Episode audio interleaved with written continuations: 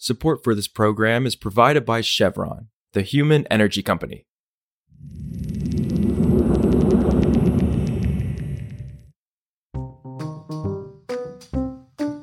This is Politico Energy. I'm Catherine Morehouse. Are electric vehicles actually selling? That's the question many of you have been asking for months now, and I'm here to tell you it's a mixed bag. See, on one hand, electric vehicle sales just passed a significant milestone in the United States, and they're expected to set global records later this year. But as reported by Politico's James Bikales, the news isn't all good for EVs. And their future may be heavily impacted by upcoming elections in the United States and Europe. So today, we chat with James about the latest EV numbers and why there are still concerns. It's Wednesday, December 6th.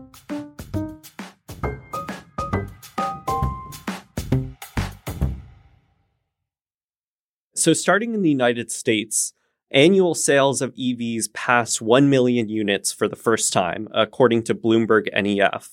They projected that annual EV sales could eventually end up at 1.2 million by the end of December, which would be 54% higher than last year. A major step in the direction of President Biden's EV goals. And then on the worldwide scale, Bloomberg also had a, a report out on Tuesday that said that global EV sales are projected to reach 14.2 million this year, which would be a 35% jump from last year. And so that's also a, major milestone for EV sales worldwide. So it sounds like those numbers are a reason for optimism, but at the same time, you report that there is still major deployment and general market issues from a global and domestic perspective. Can you talk about some of these global concerns to start off with? Yeah, absolutely. So the Bloomberg report on Tuesday, while it noted these positive sales figures, it noted that national governments and automakers didn't make any new significant commitments towards EVs or targets for EV sales over the course of 2023 after doing so in several previous years. And there was also another report out on Monday from S&P Global Mobility that looked at consumer interest in EVs. And that report noted the percentage of respondents to their survey who were open to acquiring an EV fell from 86% in 2021 to just 67% this year. Uh, so that's a significant drop. And they attributed a lot of that to the affordability of EVs. And they said that the respondents to their survey ranked price as the biggest impediment that discouraged them from purchasing an EV. And that's in part due to high interest rates and supply chain issues that are keeping prices high. And domestically, there's also a concern that new restrictions on the EV tax credit could make sales harder. What are you hearing there? Yes. So the Biden administration just came out with new rules about domestic sourcing for the critical minerals that go into batteries in order to qualify for the EV tax credit. And so solving that price issue that the consumers cited could get even harder in the US because fewer cars are going to be eligible for the EV tax credit starting in January. So a lot of automakers are still evaluating how those new rules are going to affect them based on their supply chains and how much they rely on China to build their vehicles. But we know already a few vehicles that are going to lose qualification for the tax credit in January, including the Ford Mustang Mach E, which is one of the most popular EV models in the US, and also two trims of the Tesla Model 3 are going to lose half of their tax credit qualification due to some of these domestic sourcing requirements in January. We also know that upcoming elections in the United States and in Europe are throwing the future of EVs into uncertainty.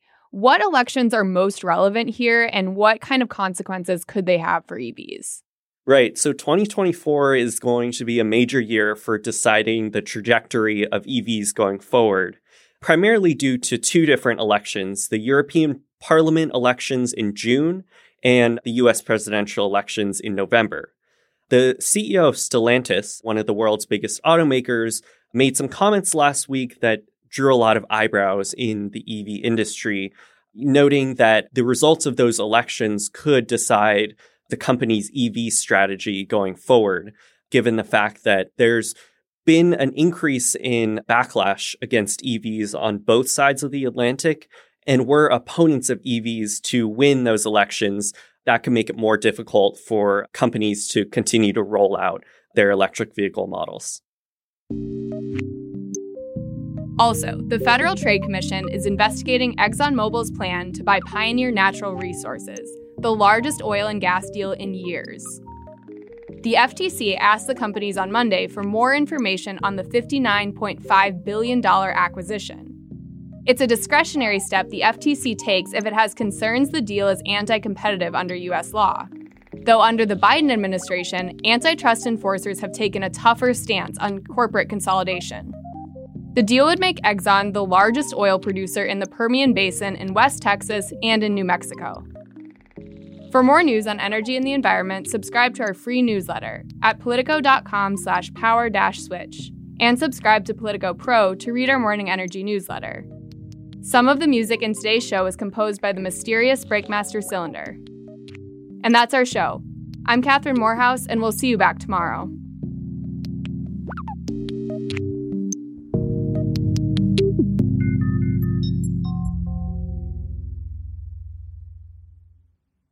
Today's program support is provided by Chevron. Progress means producing renewable fuels for today's fleets.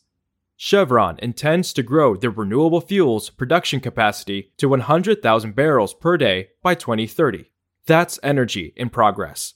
Learn more at chevron.com/slash renewable fuels.